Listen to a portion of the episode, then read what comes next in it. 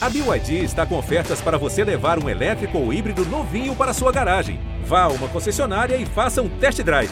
BYD, construa seus sonhos.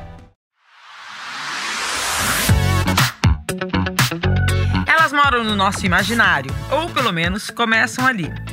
De repente, imagens de situações cheias de erotismo tomam conta da nossa mente e estimulam nosso desejo. Falar sobre fantasia sexual ainda causa constrangimento em muita gente, mas não falar abertamente sobre o assunto pode gerar uma falsa sensação de que se trata de algo errado, ou proibido, ou feio. E isso vem da época em que as fantasias eram chamadas de perversão, no sentido de ser algo fora da conduta considerada normal em uma relação sexual. Freud chamava a fantasia sexual de perversão. Mas ainda bem que os estudiosos entenderam que muitas pessoas têm desejos sexuais não muito comuns, vamos dizer assim. E que tá tudo bem. Nem por isso essa pessoa é perversa, má ou doente. E olha que curioso, sexólogos afirmam que assim como o nosso jeito de transar muda conforme o tempo, as nossas fantasias também vão se modificando com a idade. Será mesmo?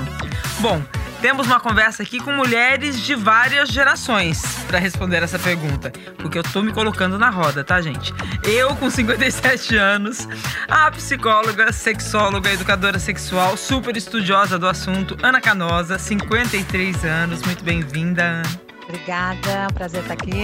A Ana Canosa responde dúvidas sobre sexo na rádio e no podcast CBN para maiores.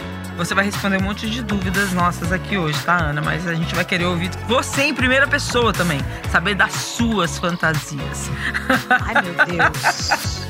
Não é isso? Porque tá aqui com a gente também a produtora de conteúdo e a apresentadora do podcast Pepe Cansada. 27 anos, Berta Salles, que adora falar sobre sexo e relacionamento em geral. Olha, Berta, eu também, só que a gente tem uma diferença de idade exatamente de 30 anos. Mas mentalmente a gente não tem. A gente não tem essa barreira mental. Vai ser curiosa essa conversa, hein? Temos muitas Vai. ideias e experiências diferentes para trocar aqui hoje. O Prazer Renata está começando. Eu vou começar querendo saber da Ana Canosa. É fato isso de que as fantasias sexuais mudam com o tempo, de acordo com a idade? Eu acho que algumas experiências que as pessoas vivem nos seus relacionamentos sexuais e afetivos podem produzir novas fantasias. E outras a gente recupera de momentos anteriores. É muito comum, por exemplo, você observar, isso acontece com frequência, você ter uma pessoa que se apaixona por um parceiro ou uma parceira, vive um relacionamento de apaixonamento onde a parceria é a única motivadora, a grande motivadora do desejo, do tesão e do afeto. Quando essa paixão vai diminuindo e as pessoas continuam juntas em relacionamentos de médio e longo prazo, é muito comum quando o desejo espontâneo, esse de você olhar para a parceira e dizer, nossa, quero transar agora, é, esse desejo vai diminuindo, vai entrando, acho que muito mais o desejo que se responde ao estímulo, e as fantasias sexuais que você já tinha antes, porque você é um ser sexual antes do relacionamento, elas retornam para motivar a excitação na própria relação. Isso é muito comum. Você vê, por exemplo, homens que, é, principalmente os homens, que começam a ficar com fantasias mais fixas para poder manterem a excitação quando percebem, por exemplo, que a ereção já não está tão rija como era antes. Pô, mas curioso isso, né? Então, na verdade, não é que as fantasias vão mudando, elas retornam. Eu acho que são as duas coisas. Eu acho que elas retornam para motivar a excitação e acho que a partir de algumas vivências você pode descobrir novas fantasias. Para as novas gerações é mais fácil falar com os parceiros sobre as fantasias do que para gerações para nossa geração, por exemplo, você com 53, eu com 57, você acha, Berta? Você fala mais facilmente, olha, gato, eu gosto assim. Eu acho que é, existe muito mais diálogo. Eu não sei, né, como é para vocês, mas existe muito diálogo, pelo menos nas relações que eu tive, tenho. É, até recentemente tinha um cara que gostava de usar lingerie, por exemplo. E eu nunca tinha visto isso. E a gente super conversou sobre. E ele me trouxe uma lingerie masculina, falou: "Não, hoje a gente vai usar". E era tipo um negócio cheio de botão em volta do Mas ele do gostava pênis, que assim. você usasse a lingerie masculina? Ele usasse. Ele usava uma lingerie e eu também tinha que usar uma lingerie especial. E super rolou esse diálogo e foi muito tranquilo, assim, de eu não tive nenhum preconceito e a gente conversou sobre e aconteceu. Isso acontece com frequência, eu acho que a gente conversa muito. Eu, pelo menos com as pessoas que eu tenho ficado, existe muito diálogo, até às vezes demais, que acaba não dando em nada. Como assim? fica, fica só no mundo da fantasia e não vai para lugar nenhum, porque segundo Ana Canosa, tá, que eu já gravei sexoterapia com Ana Canosa, minha geração é a que menos transa.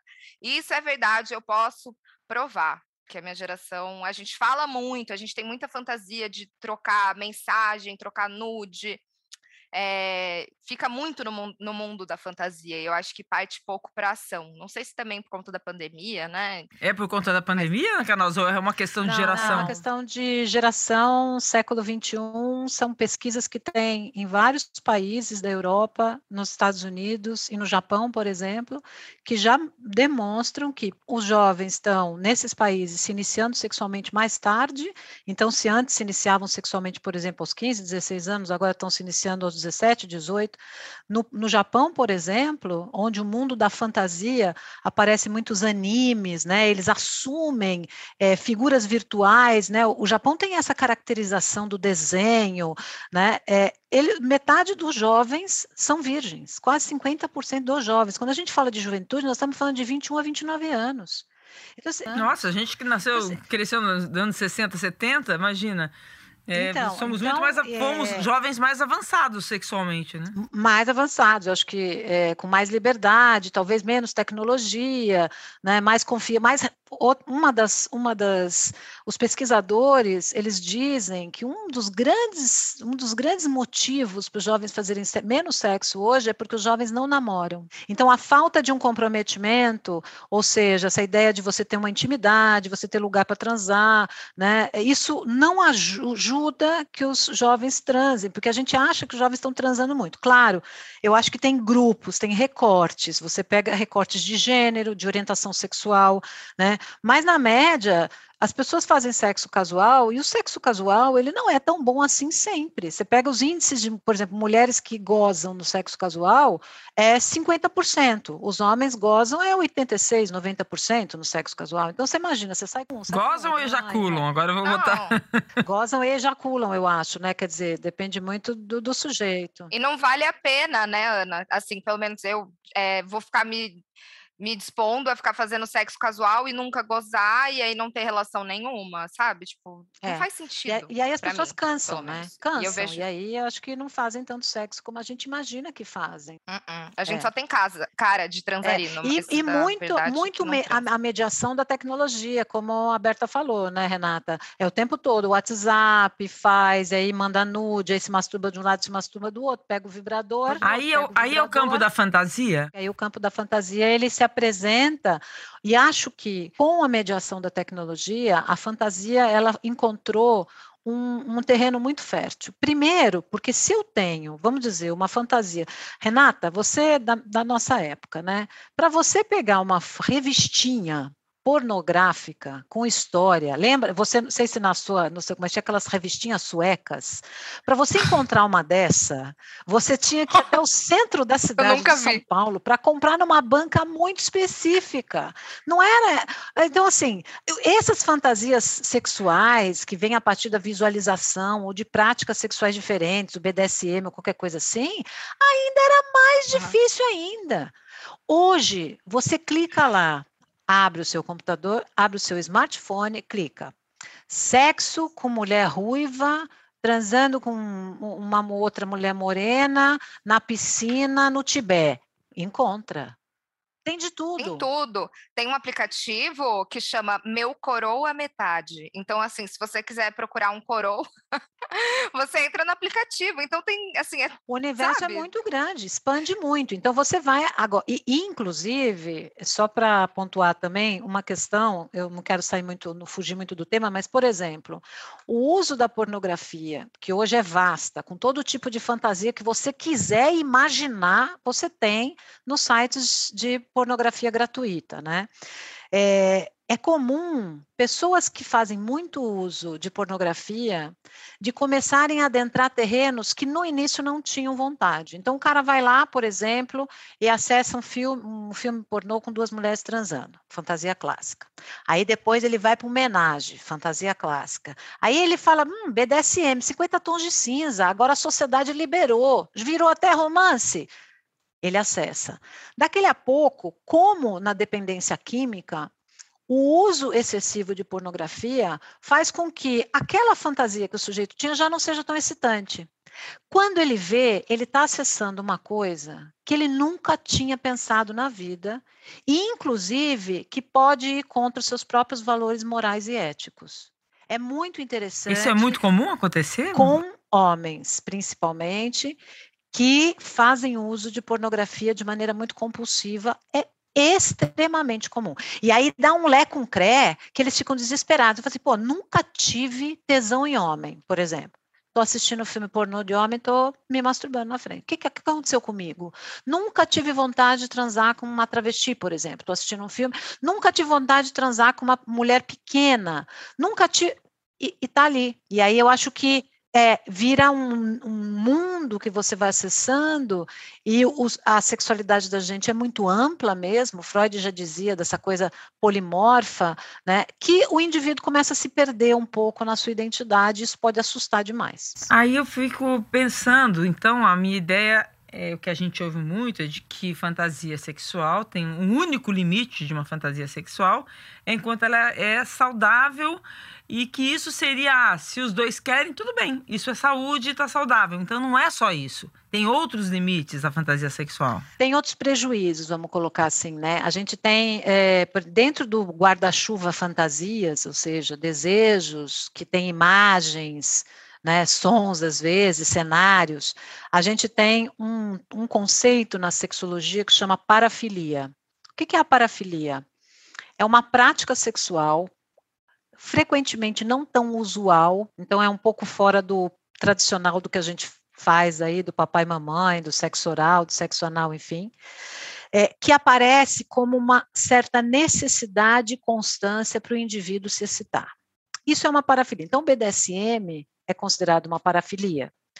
É, sei lá, asfixia, parafilia, é, fetiche por pés, parafilia. Então, são são cenas, fantasias sexuais mais específicas que o indivíduo sente uma certa necessidade constante de acessar para se excitar. Tá bom. Isso, se não causa prejuízo no indivíduo, na sua parceria ou na sociedade, está tudo bem. E, e, Renata, é isso. Que tipo de prejuízo? Pode ser qualquer prejuízo. Um prejuízo emocional, um prejuízo de identidade, já não sei mais quem eu sou, um prejuízo relacional. A minha parceira não quer participar disso, então a gente está ali num conflito. Um prejuízo legal, né? Eu estou adentrando um terreno que é ilegal, de uma prática que não é legal. Então, os prejuízos eles podem ser de várias ordens. Se não acontece isso, está tudo bem, desde que você tenha consentimento, tá bom. Quando a gente tem esta parafilia de um jeito que provoca prejuízo no indivíduo, só consegue transar assim. Se não for assim, não consegue. O que limita, por exemplo, a capacidade da sua parceria, de encontrar uma parceria e a capacidade da parceria dar conta desse desejo. Então, eu só consigo fazer sexo se eu estiver lambendo o dedo do pé com a unha pintada de verde. Já fizeram isso comigo, já.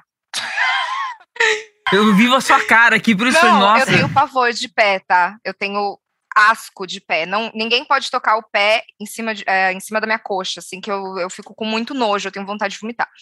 E uma vez eu saí com um cara. Cada um com a sua loucura, tudo bem. Dormir de conchinha um. jamais, né? Ah, não, dormir de conchinha eu adoro. Mas aí o pezinho que vai lá? Não, o pezinho fica pra lá, mas assim, a conchinha rola. É, eu peguei um cara de aplicativo, foi a primeira vez que eu saí com uma pessoa de aplicativo. E ele veio para casa, já foi super estranho, que ele chegou em casa, tirou a roupa do nada, assim, sem nenhum clima, já ficou peladão. Daí eu falei, tá, bonito, vamos, né? Vou, vou tentar. Comecei a ficar com ele, não sei o que, a gente começou a transar. De repente, o cara começa a chupar o meu pé enlouquecido no meu pé. E eu comecei a ficar com muita ânsia de vômito, assim, e falei, meu Deus do céu, o que que tá acontecendo? Aí só tirei meu pé e falei, não, parou, parou. Daí depois ele queria sexo anal, foi horrível, assim. Daí eu falei, não, parou, tchau, beijos. E foi uma experiência bem terrível. Assim. Te deu medo, dia, obviamente. Dia, o cara me deu super. E aí, no outro dia, ele me bloqueou de tudo, assim. Eu acordei, no outro dia, ele tinha me bloqueado do aplicativo, do WhatsApp, do Instagram, de tudo. E essa foi Fica um trauma, né? É, fica, né? Assim, eu nunca mais saí com ninguém de aplicativo. É uma fantasia é que, que, não foi pedida, faz, né? É. Uma fantasia sem autorização, não é isso? É, não me perguntou nada. Então, mas será que a gente pergunta? Então, Berta, mas aí eu vou te fazer uma. Eu, é, claro, o consentimento tem que ser claro e óbvio, tá? Então, o consentimento uhum. tem que ser claro. Então, quando ela tirou o pé, ele não, ele não forçou você a botar o pé. Né? Não, mas ele, ele insistiu. insistiu. Tá e aí eu aí falei, eu acho... não, eu tenho okay. nojo. Aí eu acho que tem um limitezinho ali que não foi muito tolerado. Agora, quando você fala, por exemplo, que ele te bloqueou, é, você acha que ele te bloqueou porque você não quis fazer ou você acha porque ele teve vergonha no dia seguinte? É, boa pergunta. Seguinte? Olha, eu. Ai, Ana, sempre com boas perguntas. Eu achei que era porque eu não queria fazer. Eu, eu coloquei para mim a responsabilidade, entendeu? E não joguei para ele. Ai, mulheres, desde cedo. Mulheres, é, exatamente. Eu já fiquei assim, o que, que eu fiz de errado? E, pense... e aí, quando eu paro para pensar, foi uma experiência horrível. Deve ter sido horrível para ele também pela vergonha. Isso, porque ó, vou usar o seu exemplo, Berta, até para falar um pouco sobre como esses, os gêneros se comportam em relação a fantasias, né? Se vocês me permitem.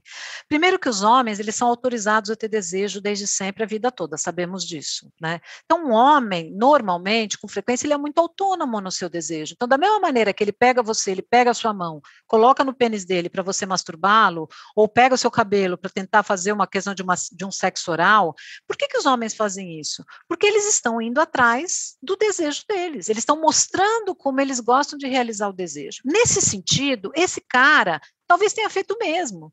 Né? Talvez ele tenha ido ao pé porque ele gosta de pé, daí ele foi lá, ok, deu uma insistida. Os homens também têm essa mania insuportável de ficar insistindo. Eu acho que aí já é um problema uhum. também do machismo estrutural, etc. Mas é, eu acho que é, eles, eles vão em busca da realização. Tanto que as parafilias, que são essas práticas mais específicas, 80 e tantos, 90% do, dos, das pessoas que, que demonstram um interesse mais exclusivo são homens. Né? No BDSM, a gente é. ainda tem um pouco mais de mulheres. BDSM tem muita é. mulher. Gente, é. vamos explicar BDSM para todo mundo o que, que é, né? É o bondage, masoquismo e sadismo, né? É, então é aquela aquela coisa de amarrar, humilhar. Linguagem popular, 50 tons de cinza. 50 tons de cinza. Exato. Exatamente. Então, acho que tem uma coisa dos homens de ir em busca com mais facilidade de realização desse desejo. Tem uma pesquisa americana que é americana. Eu ia até entrar nessa questão que você está falando, assim, será que no Brasil isso funciona? Mas parece que não. É, que é, abriu as fantasias sexuais dos homens e das mulheres, casais americanos de todas as idades, e o resultado meio que quebrou o estigma de que o sabe, o homem é safado e gosta de fantasia e a mulher é uma santa. Porque a maior parte responderam fantasiando com romance. E as mulheres estavam fantasiando com tipos tipo sadomasoquismo, etc, né? Aí eu volto à primeira pergunta: será que essa pesquisa teria o mesmo resultado aqui no Brasil? Romanceando, eu não sei se os homens estão, mas eu, eu, eu, sinto, por exemplo, as mulheres mais ativas em desejos que são bastante já conhecidos. Então, acho que tem isso, tem uma legitimidade social para o desejo. Aliás, eu sempre faço essa pergunta, eu sempre me questiono o quanto nós somos livres para desejar. Porque o desejo ele é sempre atravessado pela cultura.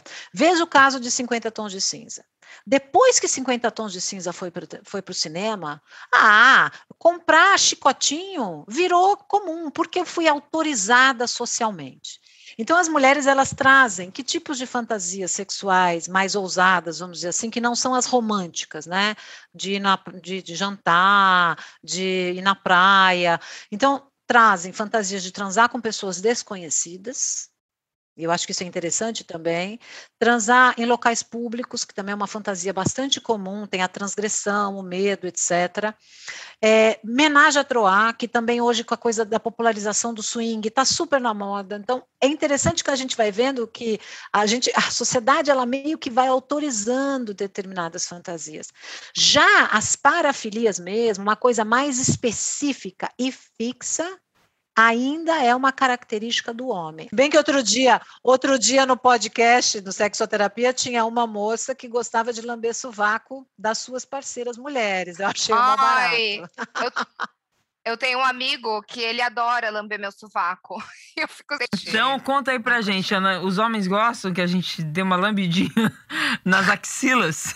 Eles não estão eles... acostumados, mas se você fizer, é provável que eles gostem. A gente não está acostumado a usar a axila como uma fonte erógena, mas a axila eu, pelo menos, amo uma lambida na axila. Inclusive, teve uma pesquisa agora que eu li recentemente sobre orgasmo feminino. É, era como as mulheres costumavam ter orgasmo é, na penetração, né? E aí, muitas, primeiro que boa parte das mulheres 80 e tantos por cento, 70 e tantos por cento das mulheres não têm orgasmo durante a penetração, só com a penetração.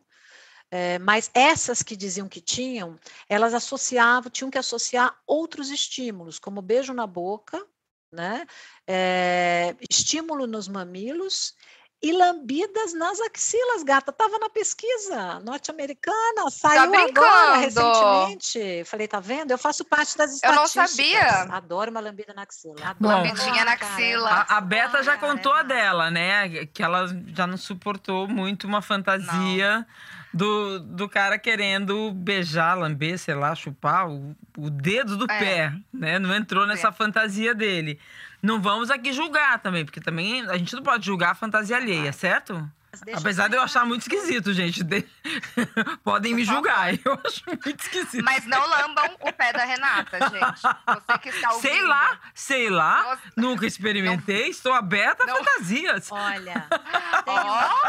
Agora vem cá, conta aí pra gente. A Berta, Ana, já liberou que não gosta que já recusa uma fantasia sexual. Imagina alguém chegar para sair com uma sexóloga.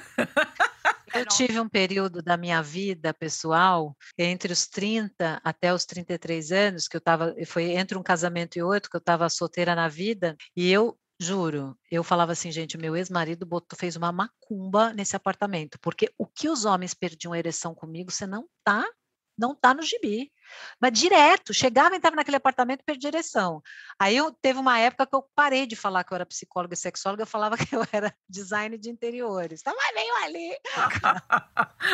eu amei. Por exemplo, dei uma pesquisada e assim, as principais fantasias femininas são transar na escada de um prédio, na praia ou no ambiente de trabalho. Aí no ranking geral, fala que sexo a três é a principal fantasia, tanto Sim. do homem quanto da mulher. Depois vem o BDSM, né? E transar em lugar público. Eu quero saber o seguinte: as mulheres, quando propõem a fantasia para o homem, eles se assustam? É, eu acho que as pessoas, eu acho que os homens ainda se assustam mais, né? Por exemplo, eu vejo muito hoje mulheres propondo é, menagem, por exemplo, de querer transar com outra mulher na frente do parceiro, e os homens falam: oh, eu não estava preparado para isso, essa fantasia era minha, pô.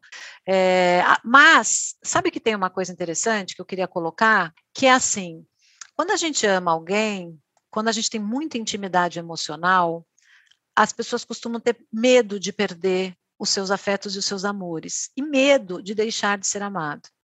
Então, quando você tem uma fantasia que não estava explícita no relacionamento, porque você se apaixonou e estava tudo bem ali, às vezes as pessoas não falam por medo de deixar de ser amado né? Porque a intimidade ela provoca ah. isso. Então eu não vou contar.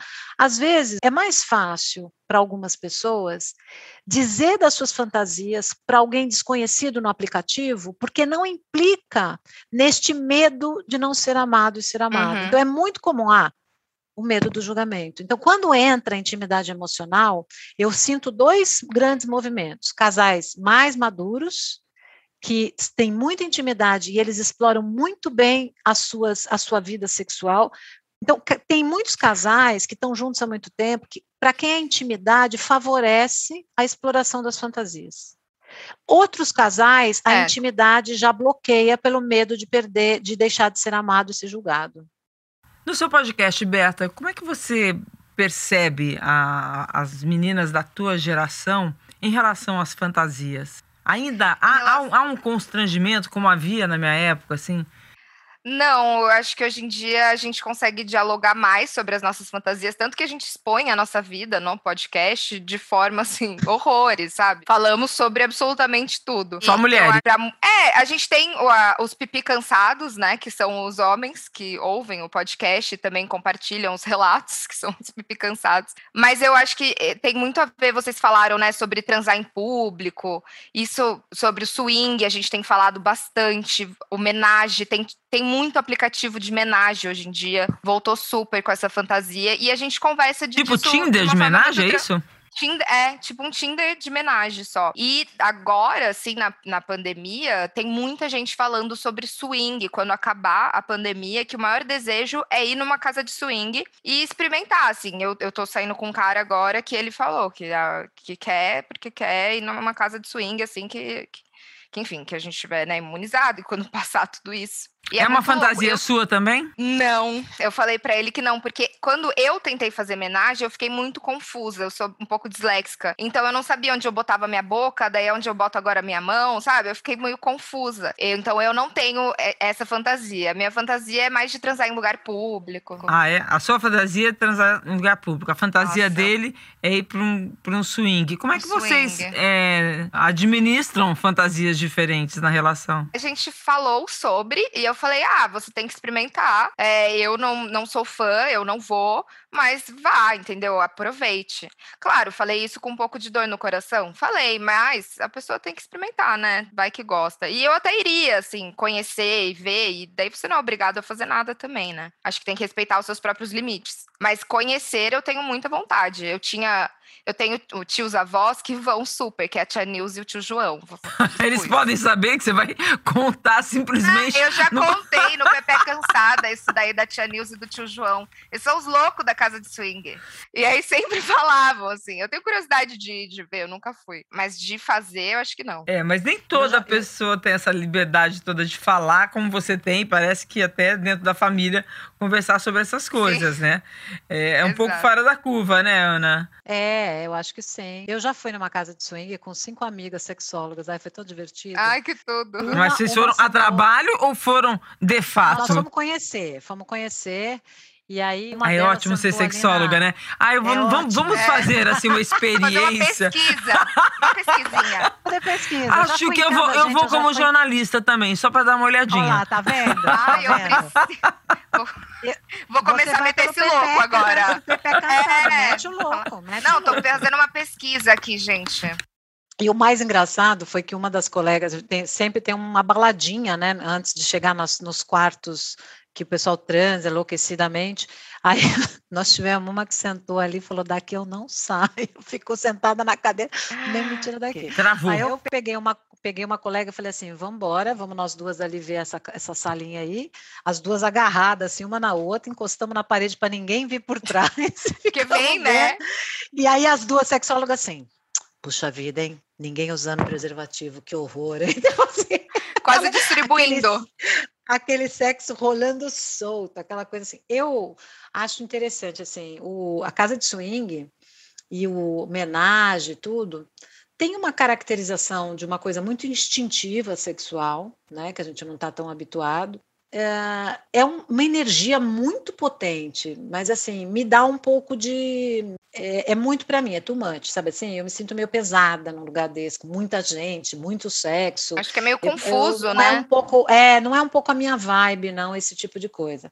Mas homenagem e troca de casais, enfim, tem uma característica interessante que é ver a sua parceria desejante. A introdução de um terceiro na relação é sempre a bala bangu, porque aparece o ciúme, aparece a competição e aparece também aquele seu parceiro, principalmente quem está num relacionamento de muito tempo, com o desejo. Uma pessoa que já está acostumada, boleto para pagar, com a mesma uhum. camiseta, a mesma cueca, de repente esta pessoa está ali com aquela cara de desejo. E isso mobiliza muito o desejo dos parceiros. Tanto que uma das fantasias que tem crescido muito na busca é, na internet é code e aparece, e aparece muito também é, nas pesquisas, em Que seria o quê? Que é o homem que gosta de se sentir corno.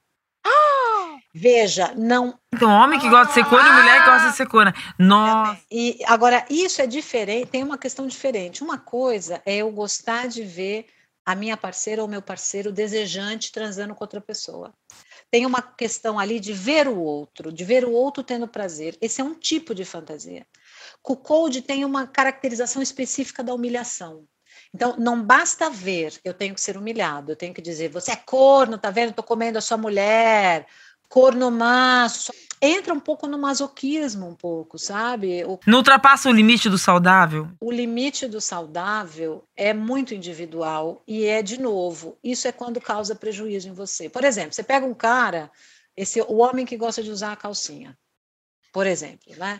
Esse sujeito sai para trabalhar na sua empresa, ele é um CEO de uma grande empresa, de uma multinacional. É o meu registro do poder chega com a parceira, ele quer usar uma calcinha.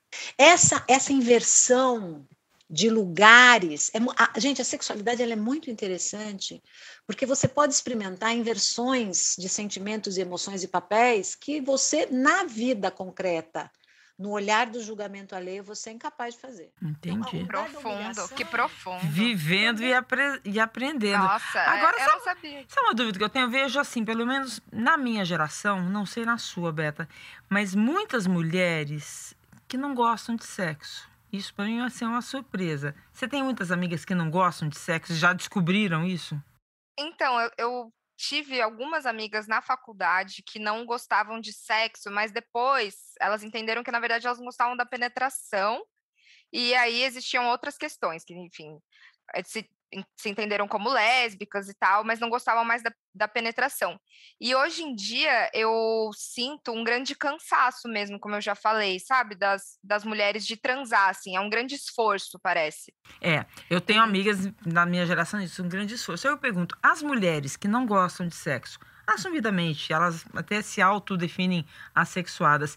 Elas têm fantasia sexual? Eu conheço uma mulher que ela se denomina assexual, ou seja, uma pessoa que não tem atração sexual. Né? O assexual tem isso, não se atrai sexualmente. Mas ela é casada com um parceiro homem que não é assexual, portanto, ela faz sexo de vez em quando, quando o corpo dela está mais disponível, ela não tem muito interesse no sexo, mas quando ela sente o corpo, então é uma coisa interessante, Renata, não é porque uma pessoa é assexual que ela não tem desejo, não tem libido. Tanto que existem pesquisas com assexuais que mostram que os assexuais se masturbam com frequência. Eles não têm atração sexual, interesse em fazer sexo com outras pessoas na maior parte dos seus momentos de vida e das suas relações. Mas voltando para o caso dessa moça, ela então é assexual, faz sexo com o parceiro de vez em quando, mas agora ela está fazendo o quê? Participando de jogos de BDSM. Uau. Olha que interessante, o BDSM muitas vezes o sexo genital não está envolvido. O jogo do poder e submissão, da, domina, da dominância e da submissão, não necessariamente envolve no final sexo. Então ela vai ali e ela é a dominatrix, gata, entendeu? Uhum. Mas o que está uhum. interessante para ela não é a atração sexual e o sexo, é o jogo de submissão e poder. Uau! Ou seja, pessoas assexuais também têm fantasias. Eu tenho uma última pergunta, assim, que é uma pergunta quase que pessoal. Ai, ai, ai. Ai, ai, ai, ai, ai, ai. Não, gente, não são, não são experiências tão pessoais assim. Mas é, eu tenho a impressão que os homens mais velhos não conseguem fantasiar com a esposa. Só quando transa fora do casamento. E a mulher tenta ainda fantasiar com o seu marido. Faz sentido? Acho que a gente, você chegou a falar um pouco isso, né? Eu acho que antigamente os homens mais velhos tinham uma distinção, separavam muito mulher para casar e mulher para transar. Ah, mas esses homens né? de antigamente são os homens que a gente convive, nós mulheres acima dos 50, a gente convive com esses é, homens. Os, os de, esses são esses antigos. É uma tristeza. É. Olha, Beta, olha só, você nos seus 28 anos, você tem muita sorte, amiga. Ai, eu tenho sorte, não tenho, eu tô é. vendo aqui. Não, menina, é difícil, né, Ana? É, é difícil. É, tem uma, uma diferença, assim, uma separação, né, entre a mulher mãe, a tem mulher um dona de né? casa, o estereótipo não dá para é, fantasiar. Agora, também vou dizer uma coisa, eh, Renata, dependendo da quantidade, do tempo do relacionamento, e agora independe da geração. O tempo de relacionamento, o desejo espontâneo, ele diminui. E aí não é culpa da rotina, porque a rotina é boa, a rotina organiza. É que o, é muito boleto para pagar, é muito dever. O espaço para o prazer, ele não é, ele não é preservado, privilegiado. É, é, é, o desejo sexual, ele gosta de novidade, ele é curioso. É difícil você colocar novidade, mistério naquilo que é conhecido. Então, é, fica difícil esse jogo dentro do casamento de erotizar uma parceria tão conhecida que você tem. Então, fazer sexo com outras pessoas, não é, sabe, às vezes não é essa distinção, mas é, é quase como o outro revela um mistério que a minha parceria na minha cabeça já não revela. Claro que eu acho que isso dá para reverter, sabe? Acho que isso dá. O casal tem que estar tá muito atento. A fantasia pode ser muito saudável e salvar literalmente um casamento, né, nesse momento. Salvar o casamento. Por isso que algumas pessoas abrem relacionamentos, por isso que algumas pessoas vão testar coisas diferentes, né? Porque você precisa ali botar um fogo. E nem todo relacionamento amoroso ele se iniciou pelo sexo. Às vezes os casais estão juntos por conveniência, e tudo bem, a conveniência faz parte, pela família, pelo amor fraterno. Quem começou pelo sexo e gosta da coisa tem mais chance da manutenção dessa sexualidade ao longo da vida. Aquele Ufa. casal que curte. Ufa! É, Quer ver uma coisa que brocha? As mulheres reclamam muito, porque as mulheres vão mais em busca da criatividade. A mulher, ela, ela vai mais, ela chama mais. Bem, vamos no motel, vai. Aí o cara olha para ela e fala assim: Meu, motel para quê? Vai gastar dinheiro, nós temos cama em casa. É coisa mais, é, é a frase mais puta banha de água fria. Enfim, homens não. aprendam, né? Gente, não. eu ficaria aqui até amanhã conversando, mas está na hora da gente ir pro nosso quadro, que é, enfim, a gente vai dar pitaco na vida dos outros, né? Seu dilema nosso pitaco. A gente selecionou aqui alguns dilemas que chegaram pra gente via Instagram. Vamos soltar? Olá pessoal, é, aqui quem fala é a Anaís. Eu tenho a seguinte dúvida: como lidar com é, homens, né, principalmente que têm fantasias um pouco mais violentas ou de humilhação?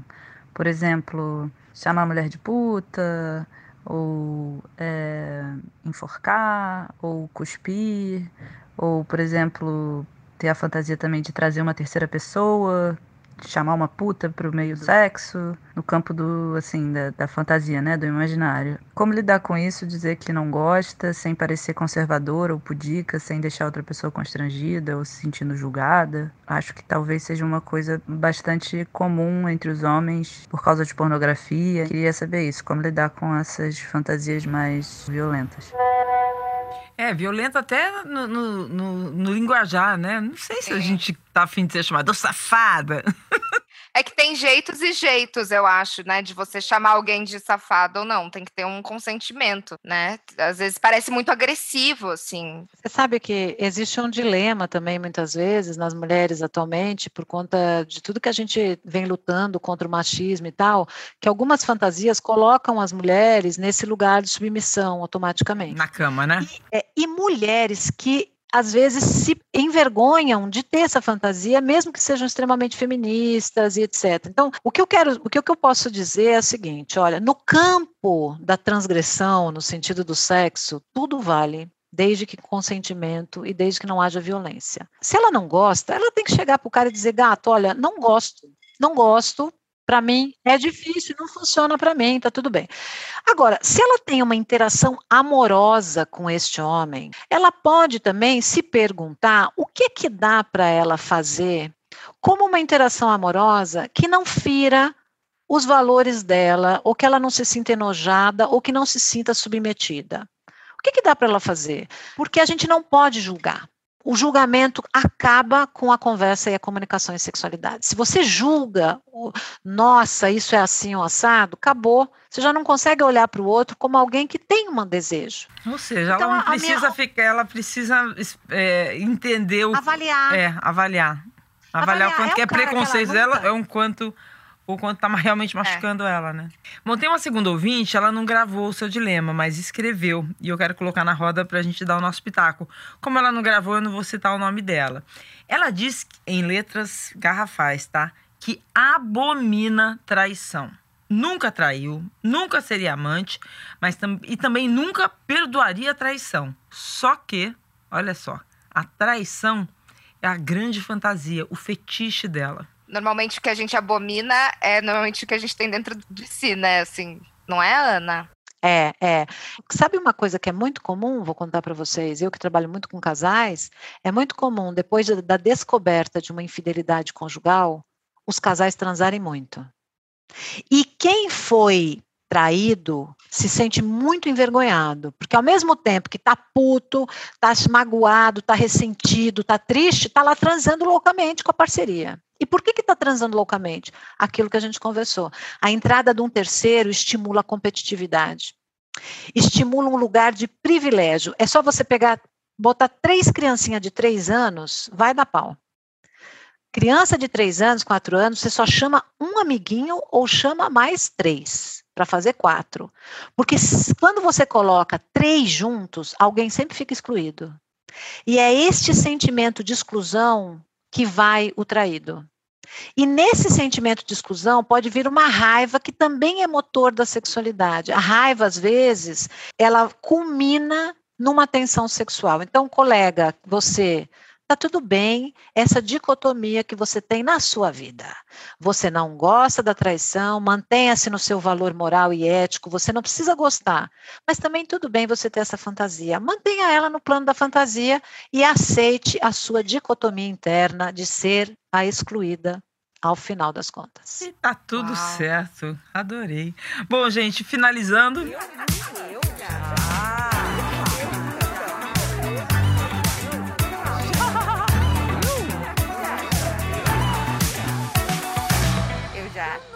A gente tem o último quadro que é o Eu Já, Eu Nunca. Vocês respondem Eu Já, Eu Nunca. Se quiserem, por acaso, argumentar, vocês têm espaço aqui no Prazer, Renata. Vamos lá. Já transei em local público. Eu nunca. Eu já. Ah. Opa. Já Quem falou eu nunca? Eu! Renata! Renata, por favor! Não, gente, não eu não lembro de ter transado em lugar. Ah, eu transei em lugar público. Ah, lembrou. Eu transei. É, não é, é lugar público, mas assim, tá, não é, mas não é assim, vai, a, não é assim, não é assim ao, ao olhar público, público. Gente, em um lugar público, mar, mas nunca. fechadinho. No, no mar, no mar, no mar todo mundo. Mar. É verdade, no mar todo mundo. Com a galera na praia. Eu é. já fiz na areia da praia, em volta Também. na canga, assim. Já contei minhas fantasias para o parceiro? Já. Eu já. já. Já tive fantasia com pessoas muito próximas. Já, né, gente? Ah, claro. Já, já. Sempre. Já, já realizei a fantasia sexual de outra pessoa. Já. Já. Já.